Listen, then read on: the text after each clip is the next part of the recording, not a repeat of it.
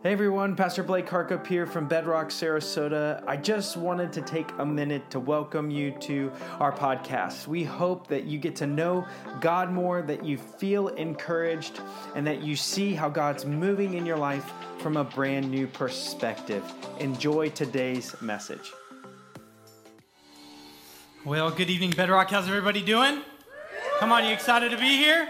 All right, good. It's a good night to be here in the house of God, and I'm excited. We're going to be finishing our generous series. So some of you are like, "Oh, thank God, I'm off the hook." Okay, I'm only responsible for tonight.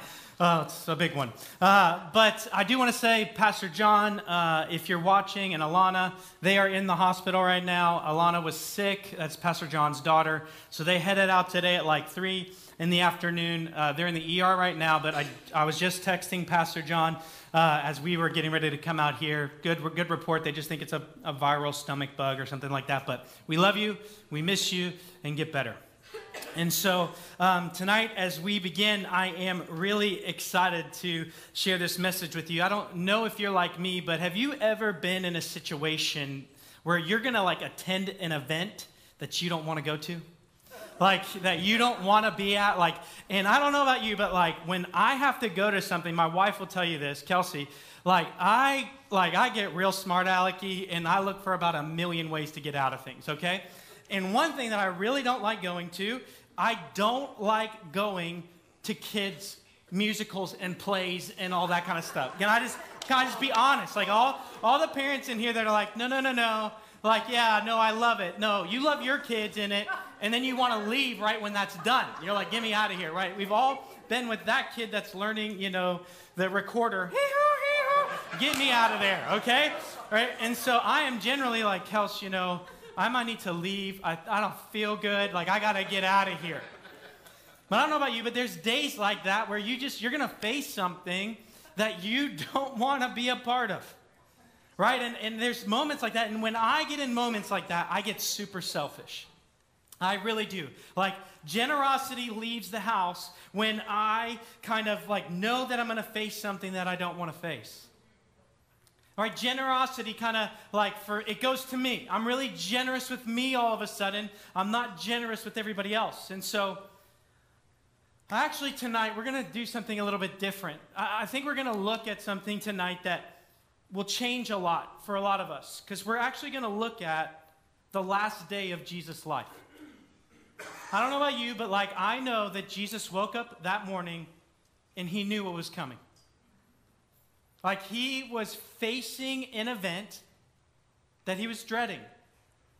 I mean, yes, he knows that he's going to pay for the sins of the world and he knows that he's going to rescue us, but how many of us know it's still a hard day?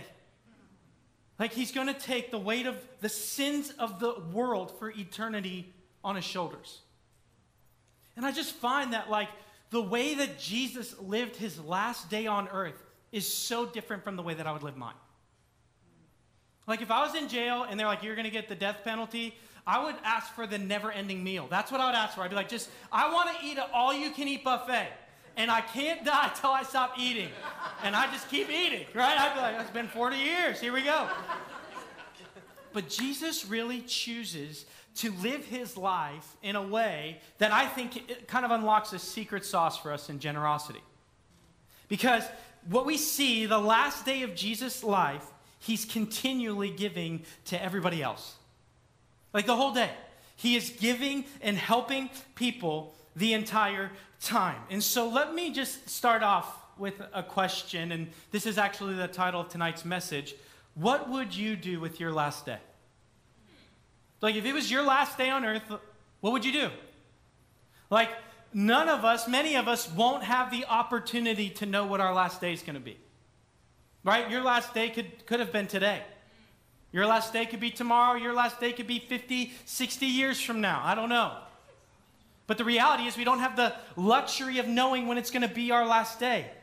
But here's the crazy thing Jesus did.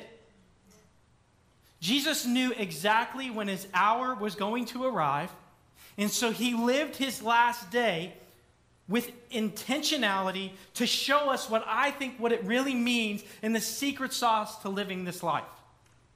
See, Jesus showed us how to love generously. That's the final part of this series. We've talked about being generous with your time, your talent, your treasure, but then you have to be generous with your love. And the reality is this love is the foundation of generosity. A hundred percent. That's where generosity is going to start. And I, what I want us to see today is how generously and how much Jesus loves you. Like the reality of what he did for us is almost unfathomable. Like we cannot even imagine what he went through and, and what his life was like. And so I believe today we're going to look at how much Jesus loves us and loves the world. And I think that's going to give us a little bit of a secret sauce to this generosity thing. But here's what you have to know about generosity, right? We talked about it in this series that generosity is anything above normal. And that means whatever's normal for you. So if nothing is normal for you, then uh, like a half of a percent is, a, is generous. Right? It's anything above normal. And generosity is not about we give so that we will receive more. Generosity is about us giving because of all that we have received. Right? We're already in a position uh, to be so generous, right? I was listening to a message this week, and this guy was talking about the wealth of America. Do you know that the poverty line in the world, like you're considered poverty line in the world if you make less than $3 a day? $3 a day is the poverty line in the world. This is what he said I'm so rich, I spray drinking water all over my grass. He said, I'm so rich in this world that I spray drinking water that people all over the world are walking miles to go get on my grass. And what he was saying is his generosity and our understanding of this life is really about understanding our place and finding the right foundation. Because comparison will kill generosity. Because you'll say, well, why even do it? I can't give like that guy gives. Or you'll say this that guy's not generous. He could give so much more. They got so much more to give. I mean, they could buy a new like bus for the church. They could buy the building. I mean, you, don't you know how much this guy makes? Don't you know how much this lady makes? And generosity is not built on that kind of comparison life. It's built on a foundation of love. But here's why I think so many of us struggle with generosity. It's because generosity takes vulnerability. In order to be a really generous person, you're going to have to be vulnerable. So if you have a Bible with you, would you open up to Luke chapter 22? If you don't have one with you, don't worry, the words are on the screen. But we're going to basically camp in Luke today. So listen to what the Bible says here in Luke chapter 22, verses 1 to 6. Now, the feast of unleavened bread drew near, which is called the Passover. This is really important because Jesus is going to show in this passage, I am the Passover lamb. So the Passover was, goes back all the way to when Israel was taken out of Egypt. And what God told Israel to do was to go and sacrifice a perfect, spotless lamb and to take the blood of the lamb and put it over the doorpost of their house, and death, the final plague, would pass over them. So it's no coincidence that we're on Passover night, where Israel and the people of God are going to remember when the lamb atoned for their sin and was put over the doorpost so that they could escape death. Jesus is the perfect, spotless Lamb of God. And so, what happens here is Jesus is going to begin to kind of teach us through how the day goes. And the chief priests and the scribes were seeking to put him to death, for they feared the people. Notice the religious people missed it. The religious people missed Jesus. They missed exactly why he was there and what he was there to do. So then listen to this, verse 3. Then Satan entered into Judas, called Iscariot. There's two different meanings of what his, his name could mean. It means either a region, or some people think it's this amalgamation of this Aramaic word, which means assassin. Doesn't matter. His name's Judas Iscariot. It's just interesting, right? Who was of the number of the twelve. He went away and conferred with the chief priests and officers how he might betray, uh, how uh, betray him to them, Jesus. And they were glad and agreed to give him money uh oh, looks like he loves something else. So he consented and sought an opportunity to betray him to them in the absence of a crowd. Let me tell you why Judas begins to go betray Jesus. It's really interesting. This actually happens in the Gospel of Mark. But Mark tells us there's an event that happens before this. You might know the story. Jesus is at a party. He's meeting with people. They're getting ready to celebrate this day. And there's a woman, the Bible doesn't name her. And she had a flask, essentially an alabaster jar filled with what would be like perfume. And the Bible says that she broke the jar, which would have been extremely expensive, and she anointed Jesus' feet with it. And Judas gets upset about it. So you got to understand Judas's role in the disciples. He was the treasurer. Judas is the one who dealt with the money all the time. And Judas gets upset when he sees, like, hey, that's worth a lot of money. You could have given that to the church so we could feed the poor, or I could line my pocket. Corruption existed in the church even then. But I want you to hear something. You can be around the love of Jesus and miss him entirely. It's important that the Bible says that Judas Iscariot was one of the 12. He spent the last almost three years of his life with Jesus, around Jesus moments, in Jesus people, in Jesus teachings, in seeing miracles. And somehow Judas missed Jesus through religion. And so maybe just like as we start this generosity moment and we talk about the love of God and how generous Jesus was to us, are you missing Jesus even though you're around him? Because I'm just going to tell you, generosity is a marker of the Christian life. It's part of who we are as the church. And when we're not generous with our time, talent, treasure, and love, we're, we're, we're misidentifying who we are. We're fake. And so, what happens here is we have to understand in order to be generous, you're going to have to be able to love and be vulnerable. That's exactly what happens here in this moment. See, Jesus had to make himself vulnerable in the way that he loved people in order to really be generous in the way that he loved them. See, you're going to have to be willing and able to be hurt in this life if you're going to be generous. If you're always guarding yourself, always guarding your life, always kind of facing this life with closed fists, you'll never be able to be generous and you'll never be able to receive the generosity of God. Because here's what you do because you've been hurt and you don't want to be hurt anymore, this is how you walk around in life. Right? And, oh, oh, okay. And then God calls you to do something you don't like. You're like, oh, oh, oh no, God. I ain't going to do that today, God. And God goes, Hey, open the hands. You can't receive what I have for you while your fists are closed. And some of us in this room, me included, have been hurt by the church. We've been hurt by others. We've been hurt by Christians. We've been hurt by people. And we're walking around ready for a fight. But let me just tell you something it's hard to pick up a glass of water and give it to somebody with closed fists. It's really hard to help somebody or build something with closed fists. The only thing that closed fists do is destroy. And let me just show you something. Yes, when my fists are closed like this, nothing can leave. Nothing can leave. But nothing can come in either. And some of us are missing the blessing of the love of God in our life, and we're not able to give that out because we're walking around in this life with closed fists. So, generosity is going to take vulnerability. Vulnerability is open hand. Vulnerability is you saying, okay, so Jesus knew exactly what was happening in this moment. Jesus knows that Judas is upset about what happened, and he goes to Jesus' enemies to figure out how they can betray Jesus. Jesus knows. But Jesus doesn't stop it.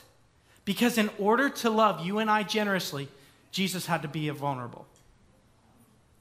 And here's how we know this Because generosity, what we've talked about in this whole series, is not about the letter of the law, it's about the heart of the law.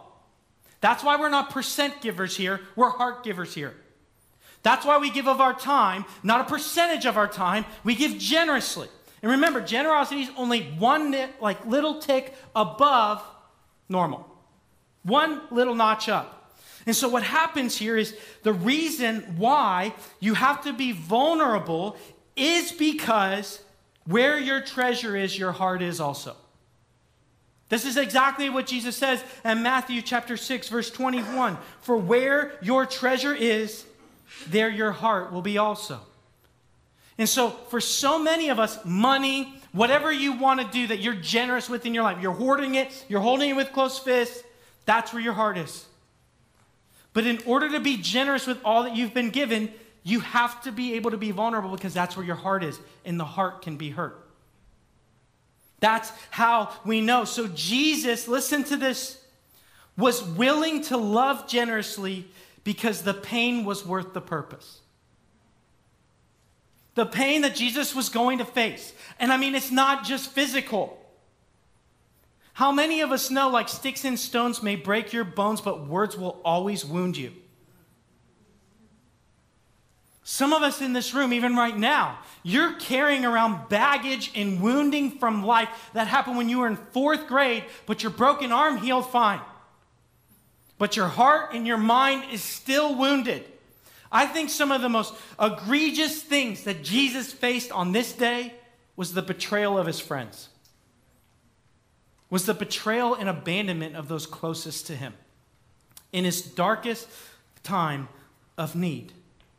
And so you and I are going to have to understand that in order to really be generous with our love, which is the foundation of generosity, we're going to have to be vulnerable because it lies where our heart lies. And you've got to be willing to allow your heart to be hurt. But let me just tell you this. Yes, if you don't, if you close off, yes, your heart can't be hurt, but it also can't be blessed. You, you can't move forward. And some of us in this room understand this so much. We can't receive the generous love of others in our life because we're worried about what about when they disappoint us?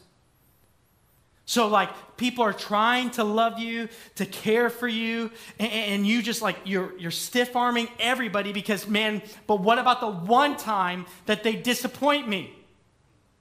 And some of us are robbing ourselves right now of experiencing the love of God in our lives because we're so worried about being hurt. But let me tell you this what Jesus' death and resurrection shows us is that when we put our treasure in Christ, our hearts may be hurt, but they'll never be broken because he resurrects from the dead. So, yes, you may be disappointed at times. There may be hard things that you face at times, but if your heart relies and rests in Jesus Christ, you'll never be broken because he never breaks a promise. He never fails. He always wins. And so let me ask you where is your heart right now? What would you do on the last day of your life? Jesus chose to be vulnerable. Jesus chose to show where his heart truly lied in loving his people. And so, as we continue on in this story, we're going to see really these kind of four ways that when you love generously, how it overflows into other parts of your life. Like when you really, really love people and you don't expect anything else in return, there can be this overflow in your life because you're free. And so you can give and not get back. You can serve and not get back. You can serve and not be recognized. You can tell someone how you feel and not have to be told it back. You can serve this life out of this overflow. And this is what we see in this day leading up to Jesus' death is there so much overflow in his life that it blesses others because he loves so generously.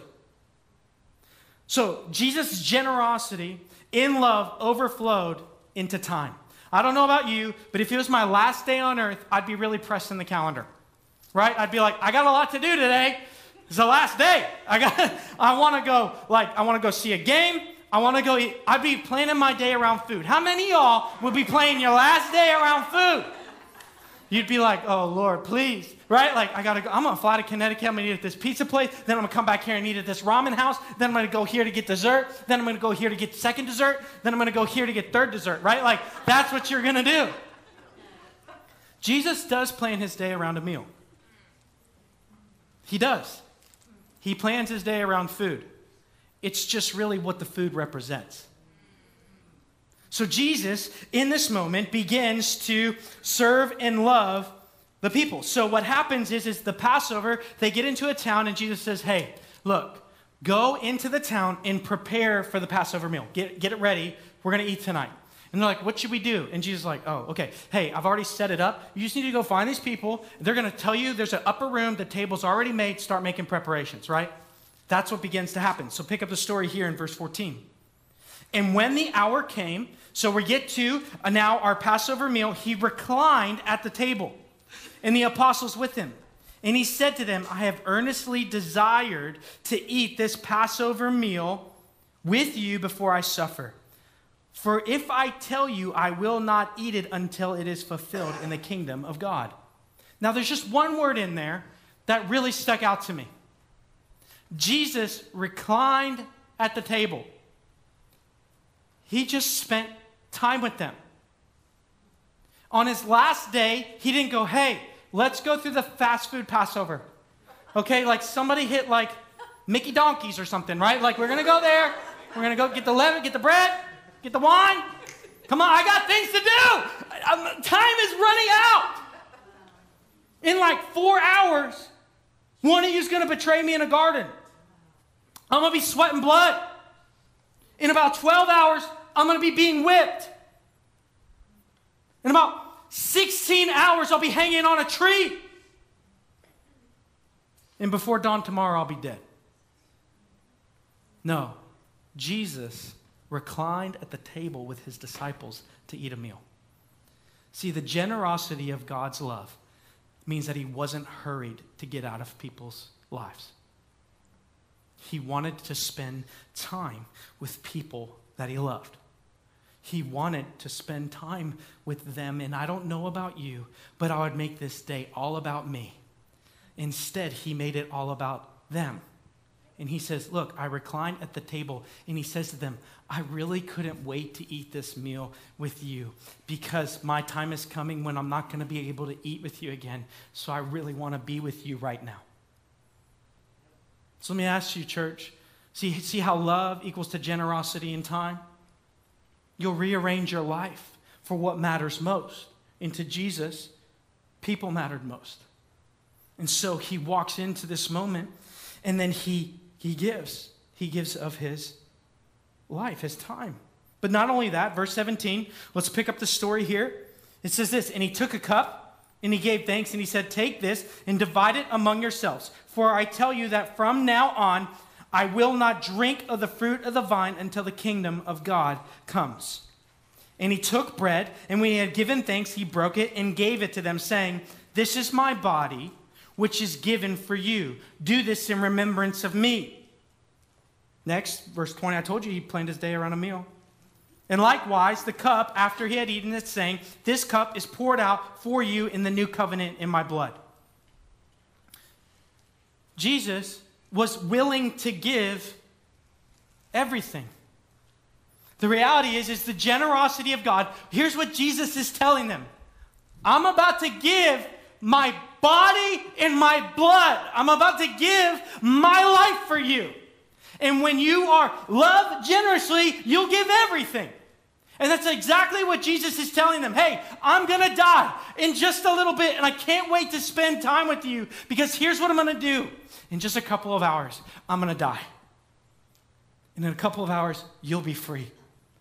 In a couple of hours, you'll be out from the curse of death. In a couple of hours, you'll really know me. In a couple of hours, your greatest enemy will be slain. In a couple of hours, because I give everything, you'll gain everything.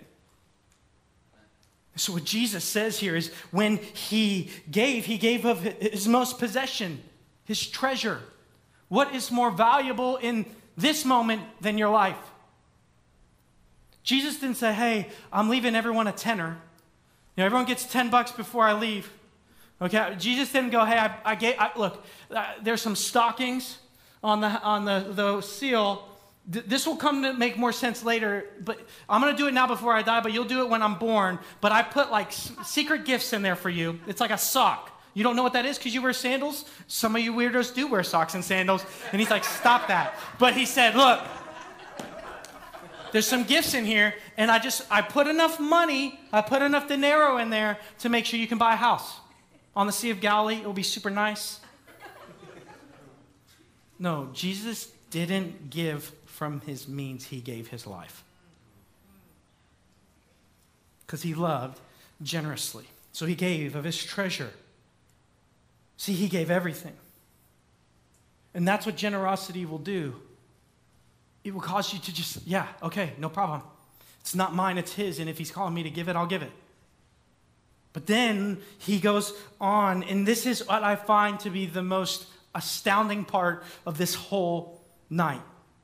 See, because Jesus loved so generously, it overflowed into who he gave to. Because the story, like, it gets so messed up here. Okay, verse 21. But behold, the hand of him who betrays me is with me at the table.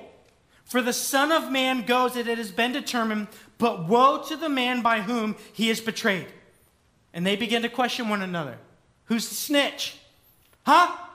Who's going to sell out Jesus?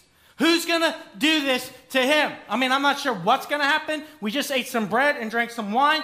I, I don't know what he's saying yet, but somebody's doing something bad. Who is it? But notice that their heart goes from concern to Jesus, but it was really concern about them. Look at what it says. A dispute arose, verse 24. A dispute arose among them as to which of them was to be regarded as the greatest. So Jesus like, hey, one of you, you're going to give me over to the authorities. You're going to betray me. And they're like, hey, who is it? Hey, got a question. Time seems to be running out. Who's the best? We need to be ranked. I need comparison. I need to know who's your number one. So, like, hey, that sounds confusing. I don't know what you just said, but could you just tell us who's the best? Please. Because if you're leaving, I want to know who's in charge. Who's the best? And so what happens here is he, he, he they go, who is the greatest? Who is, who is the one? And this is what Jesus says to them, starting in verse 25. And he said to them, the kings of the Gentiles exercise lordship over them, and those in authority over them are called benefactors. But not so with you. Rather, let the greatest among you become the youngest. Uh oh, we're in trouble in this world. If Jude was the one who is in charge, we'd all be dead, right? and the leader as one who serves. For who is greater, one who reclines at the table or the one who serves? That's so important for some of us in this room because Jesus didn't overlook people based on their position. See, in this room right now, I don't stand somewhere higher in the economy of God than you because I'm up here teaching you about the Word of God. The Bible says that we are co heirs and that we are in this together, that we're equal. We all just love and serve Jesus, just my seat on the bus is a little bit different. That's why I don't like when we worship these pastors as kings, because kings always get killed. So don't ever treat me like a king, right? you want to kick me? I'm like, oh, reward in heaven, right? Ain't nobody coming after me. Woe is me. See, what happens here in verse 27, Jesus says, is I see the small guy. I see the one who no one else sees. I see the one who everyone else forgets about. And this week, I'm going to try to tell this story without crying because I think I was shown a lesson on this through my daughter, Piper. This week, she was um, at a park with my wife, and my, Kelsey told me the story. And as I was preparing, I was like, oh, thank you, Lord. Thank you for showing me this. And so what happened is they were at this park and they were playing, and there was an individual there who's dealing with something that no one would really know, like know about. But this person is dealing with something so hard. And Piper understands that. She knows that. And so this person was um, at the park and they were looking in the ground for stuff, just kind of like on their own, doing their own thing. And they would pick up, like, I don't know, an interesting thing. and they would, you know, grab it and they'd see something over here and they'd pick it up, you know, and they'd put it in their pocket. And Piper was watching. And so my wife said that Piper, while everyone else wasn't paying attention, or at least some weren't paying attention, my nine year old was. And so she went and she started to pick up stuff while they weren't looking. And then when they would look away, she would toss things on the ground that were interesting. And she would walk away so that the one who was alone, who no one was noticing, would pick up something interesting. And she kept picking up things, noticing the person that many people didn't, because every person is important. And could God be treating us the same way? Could maybe you right now feel so alone, like no one understands what you're going through, that nobody sees you, that no one does it? And, and in this story, God knows and He sees you and He's just dropping little things because He loves you. See, He's so generous in His love for us that He never doesn't see the right person. He never doesn't see the person who everyone else forgets about. And I want you to think about that because some of you feel invisible right now. God sees you because He loves so generously. Because when we love others generously, we don't leave anybody out. And so you're not excluded from this. And so what happens here is they begin to tell the story, and basically Jesus says, like, look, none of y'all are going to be the greatest. I'm just going to tell you, okay? I'm the greatest. I'm the king. I'm the goat. Okay, here we go. But then Jesus singles out somebody. Probably the person who deals with pride the most. Peter. Peter's like, on the rock, right? Yeah, here we go. I like Peter. Peter makes me look good, right? So look at what the Bible says in verse 31. Simon, Simon, he says, Hey, boy, listen up. Simon, Simon. You know when your parents say your name twice? You're like, uh oh. Something's about to happen. But escúchame, like listen up, right? That was Spanish for those of you that don't know. That means listen. You're welcome. De nada. Okay, so Simon, Simon, behold, look at, he warns Peter. He says, Peter, Peter, behold, Satan has demanded to have you. Go back to the book of Job. Satan has to request to God to go tempt Job. Jesus says, Look, I just want to let you know what's going on on the inside. Satan wants you. Satan's coming after you that he might sift you like wheat. That means he's going to test you and try you. Look at what Jesus says. But I have prayed for you that your faith may not fail. And when you have turned again, that's really important. Jesus says, You're going to turn away. But when you turn again and you come basically back to me, that you will strengthen your brothers. Peter said to him, Lord, I am ready to go with you, both to prison and to death. Big statement from a little man. And Jesus said, I tell you, Peter, the rooster will not crow this day until you deny me three times. I want you to notice something. Jesus not only notices the one who no one else may notice, Jesus also loves the one who will betray him. Jesus also loves in that moment the one who will deny him. See, here's the reality. When you have this overflowing love in you, it's not about what other people do or do not do, because He's coveted to love you. He said that when uh, you choose me, I promise I'll always love you.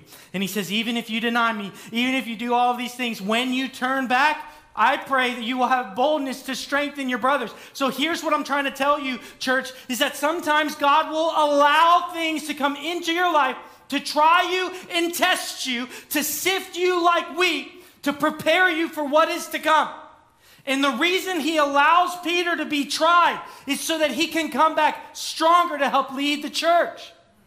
So Peter's going to have to be broken before he can be built. Some of us in here right now say, God's forgotten about me. God doesn't love me. God isn't near. I'm invisible to him. Or, oh, I've denied him, or, oh, I keep doing this thing, and God certainly doesn't love me. God put Peter in the story for a reason. Because let me tell you, he thought he was the best of them. In a few moments, he's going to cut a guy's ear off. Close fist. Jesus stops him. Says, You don't know what you're doing. He's like, I told you, man, I'll die for you. He's like, Just wait till you see what starts happening. Wait till the whipping. Wait till you see what I'm about to go through. You're going to run. But don't worry, it's a sifting. Because I'm going to allow it to happen because I love you, because I'm trying to prepare you. Because I love you generously, I'm not going to let you miss this lesson. Could that give somebody some freedom in here tonight that the pain you're going through is finding purpose right now? It's because Jesus loves generously. So he gives us what we need, not what we want. And so Jesus loved people in this story who were loving and loyal. He loved people who were undeserving. He loved people who were selfish and prideful, and people who abandoned him, and people who betrayed them, and people who didn't love him the way that he deserved. And he loves all of them because he lives out of generosity. But then the story continues, and we see in this part of the story the love of God and how generous He is not only overflows into, like, basically what He's going to do and who He's going to do it for, but how He does it. I don't know about you, but if I knew all, if all my friends were going to betray me and I was going to just go die for them, I'd be mad. I want to use a different word, but we're in church, right? I don't know. I would be so mad at that dinner. Someone would be like, oh man, this bread's real good. I'd be like, it is? Oh, are you enjoying it? this wine is delicious. Is it? Is it, Matthew? And he's like, what? And you're like, ah! Right? Like, I'd be mad. Because when I'm about to face something I dread, I get selfish. What would you do on your last day? Huh? That's right. Of course. But you can't just tell them, you got to show them. And so, what does Jesus do? He, he loves them patiently. Notice he doesn't scream at anybody when they say, Hey, who's the greatest? And Peter goes, I'll never leave you. I am the greatest. Let me prove it to you, Jesus. Like he's so needing, like a puppy, Jesus' approval. Like, uh, who's the greatest? He's like, not you guys. And he's like, but I'll die for you. And he's like, no, you won't. You're going to deny me. Jesus was gracious and kind. He doesn't say, hey, Judas, go do what you got to do. You're going to get what's coming to you in a couple days. See, Jesus and Judas lived their last day on the same day. Things go a little bit differently, don't they? He was merciful and Jesus was forgiving. Even look at this moment Luke 23 34. The Bible, while Jesus is hanging on a tree, soldiers below him are mocking him and dividing his clothes up. And Jesus looks down at them and says, This Father, forgive them, for they know not what they do. And the Bible says, and they cast lots and divided his garments. Jesus and the love of God overflows so much that it's forgiving. And if Jesus can forgive the guys betting over his clothes while he's on a tree, he can certainly forgive you. If Jesus can forgive all the disciples for running and abandoning them, but then calling them back to be leaders in the church, he can do something with your mess. See, your pain will always be pain until it finds purpose. And the only one who can give purpose is your Creator.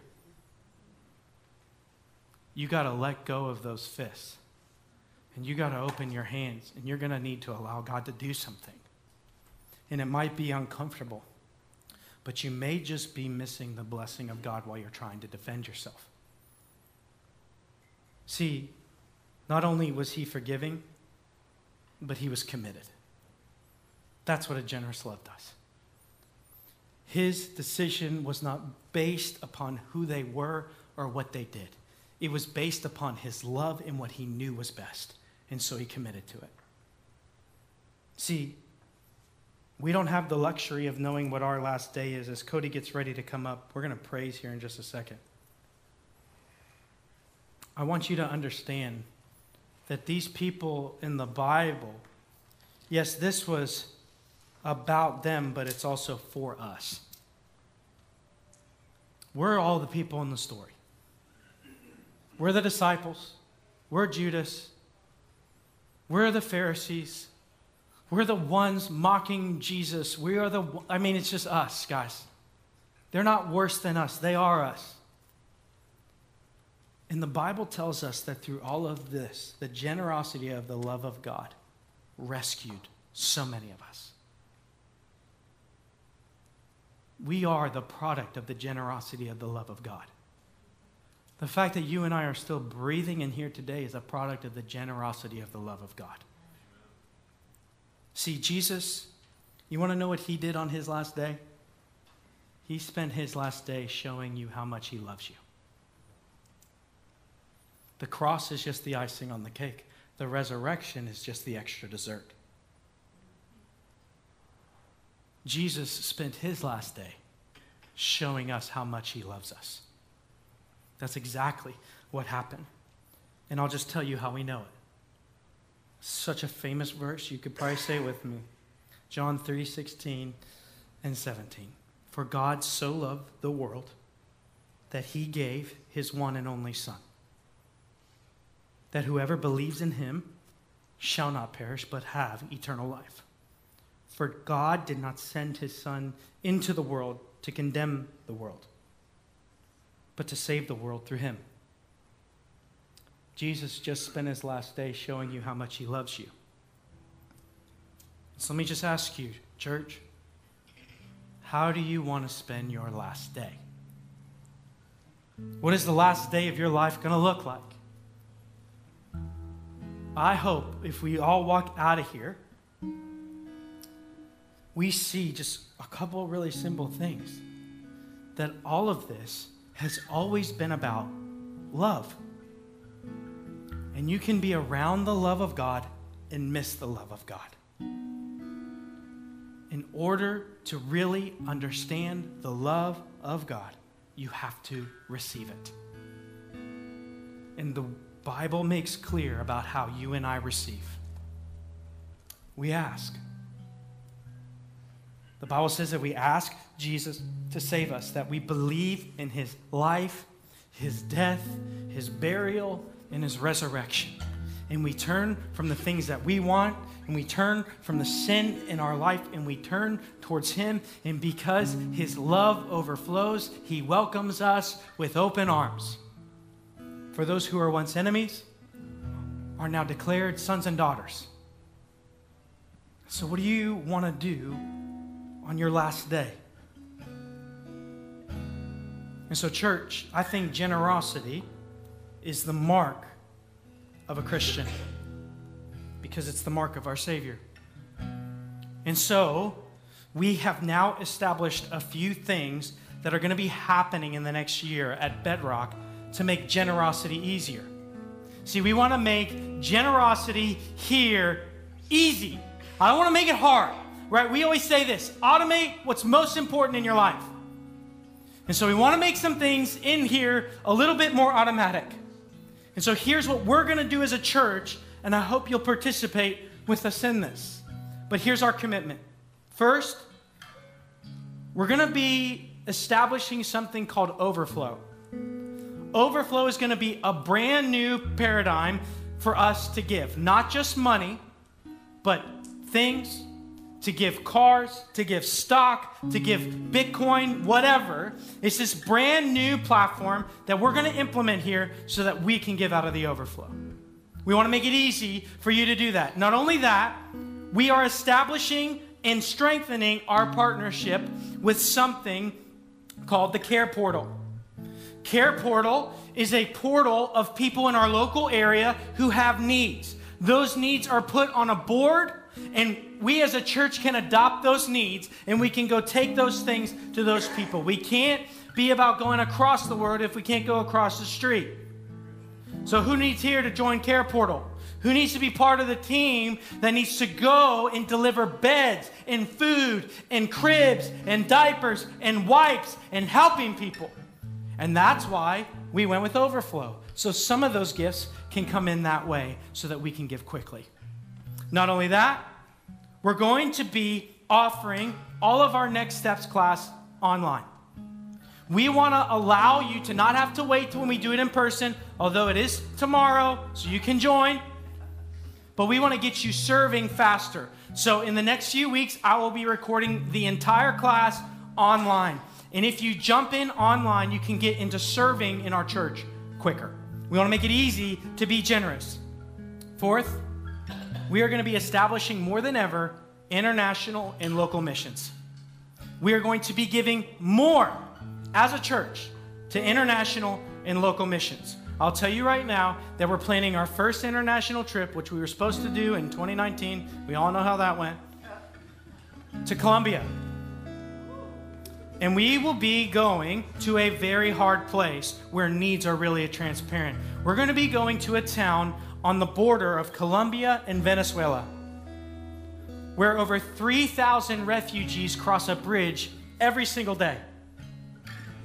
And where families without clothes and food and money are walking for weeks at a time to find safety, we're going to meet them there.